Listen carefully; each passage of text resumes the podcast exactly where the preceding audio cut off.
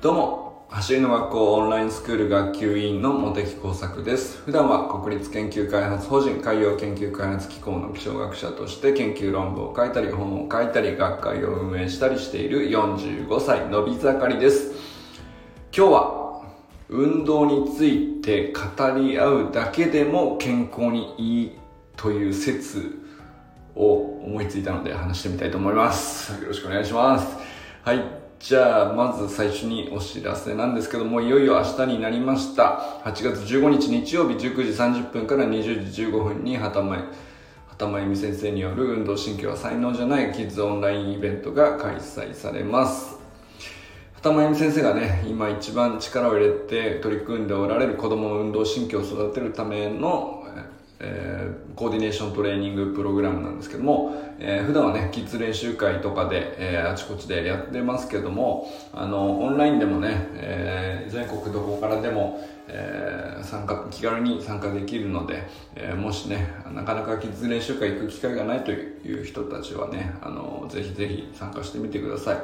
畑先生と Zoom の画面を通じて、えー一緒に遊びながら運動神経が作られるために適切な順番でね、えーコーディネーショントレーニングプログラムに基づいた動きを45分間やっていくという内容になっております。ぜひね、あのお父さんお母さんもあの一緒にやってみながら、あのコーディネーショントレーニングプログラムっていうのを一通りね見ておくとあの普段子供とどういうふうに過ごすかっていうね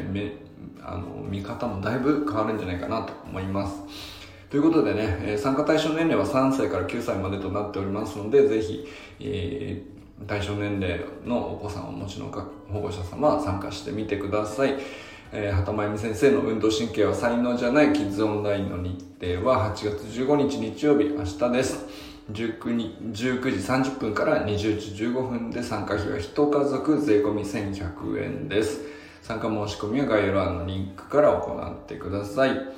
それでは今日はね運動について語り合うだけでも健康にいい説っていうのをね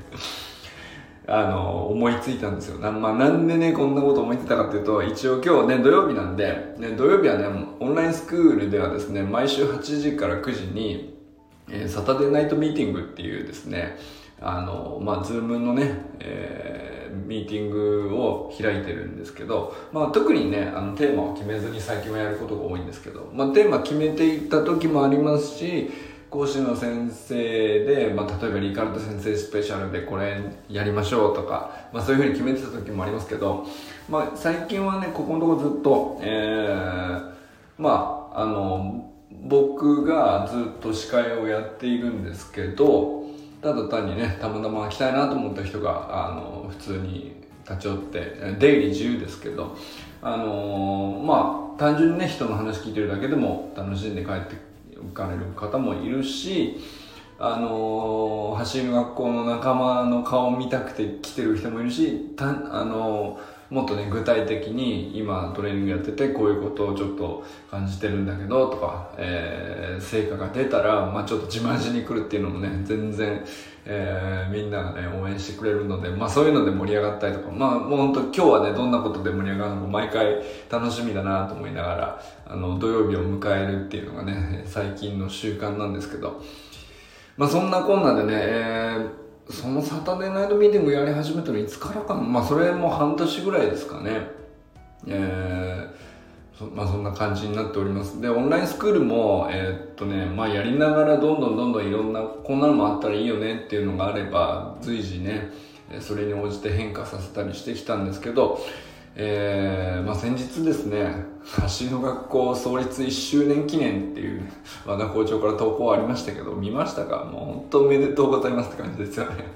いや僕がなんか言うのあれなの言う立場なのかよくわかんないけどもう本当なんかすごいなっていう感慨深いです。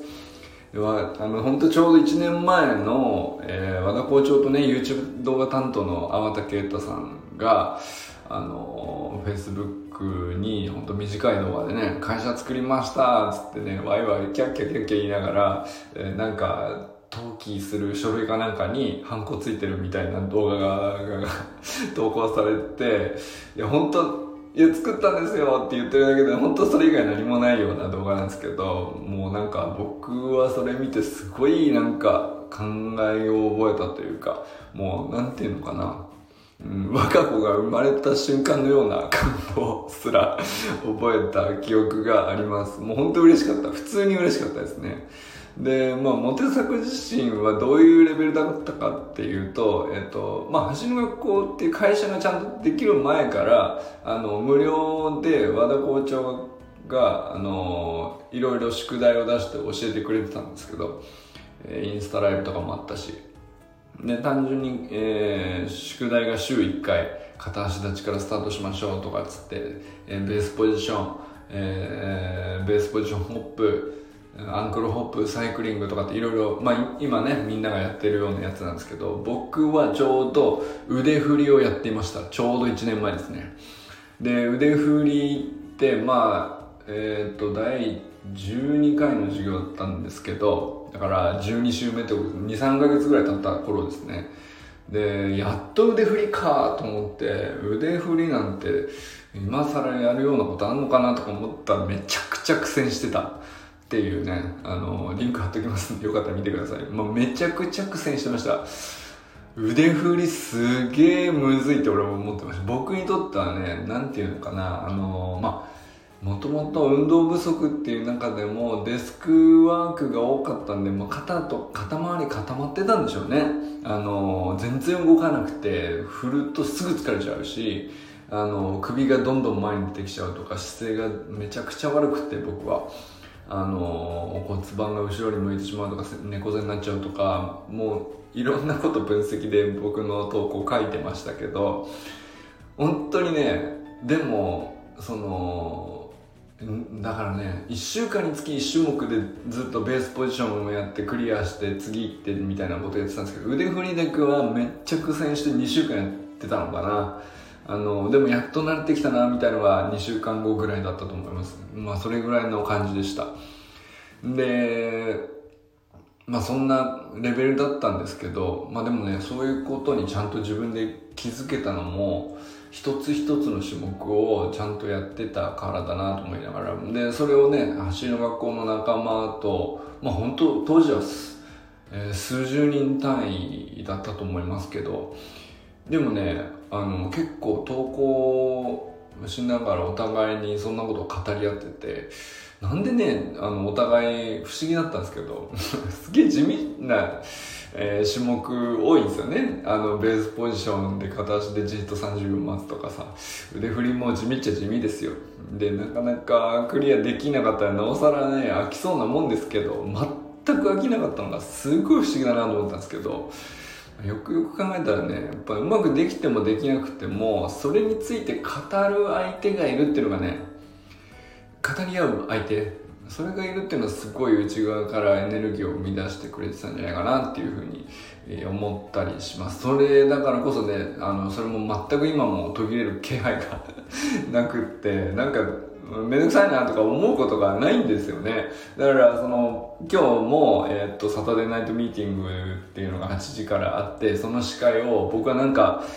なんとなく特に頼まれもせずにいつの間にかやってる感じなんですよ。でまあだからほぼ毎週ずっと半年やり続けててずっと出席し続けてるのってなかなか、いやもう僕を除くとそうそう何人もいないですね。だから入れ替わる立ち方にいろんな方がいらっしゃるので全然ね、あの、いいんですけど、よくよ、よく続くなって我々思うんですけど、これね、なんでなのかなってちょっと不思議なんですけど、よく考えたら僕ってまあ、あの、最近ね、あの入学してくる人って本当に走りの学校に入学してくる人ってレベルの高い人が多いんですけど僕はよく考えると走るモチベーションってななんつうのはですね単に運動不足の解消とか健康のためとかもうめちゃくちゃ低い なんていうかな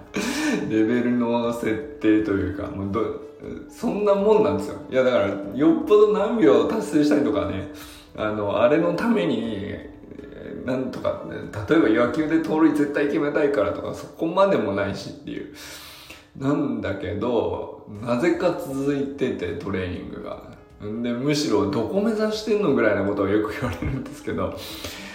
いやトレーニングしてそれについて語るところまでを含めてモテ作的には健康法として定着してるんでしょうね。なんかこうやって今喋ってるのも含めてなんですけど。で語るとまたトレーニングしたくなるみたいな。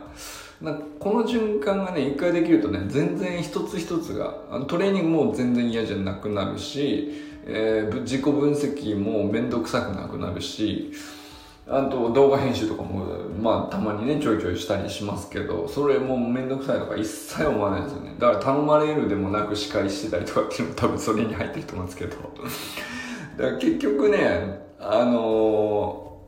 なんだろうな、まあ、もちろんねトレーニングやるだけで体を動かすだけでとても健康にいいですね。あのまあもっとねレベルの高い目標を持ってる人はあのそこに沿ってやればいいと思うんですけど、えー、僕ぐらいのねあの、まあ、健康のためにやってる人もいると思うんですよ。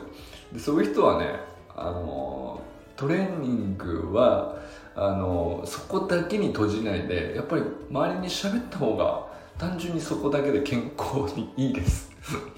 あのちゃんと考えるようになるしあの単純に楽しいのであのそこも含めてねあの健康法として見るとすごいねあのいろんなことが楽になっていくというか続きやすくなるし、えー、逆にね無理もしなくなるしっていう。怪我も多分怪我しそうだなとかどっか痛めてるとかっていうのもやりかけの時にちゃんと喋るっていう。それも癖に入れちゃえばいいんじゃないかなと思ったりします。ということでね今日はねあのー、まあ走り学校1周年記念でなんかいろいろ思い出していたら、ね、なんでこんなについたのかなっていうね自分のことを振り返って。まあ、結局ね運動についてね語り合うだけでも結構健康にいいんじゃねえかっていうね、そんな説を思いつきました、お話ししてみました。ということで、これからも皆さん最高のスプリントライフを楽しんでいきましょう。 Vamos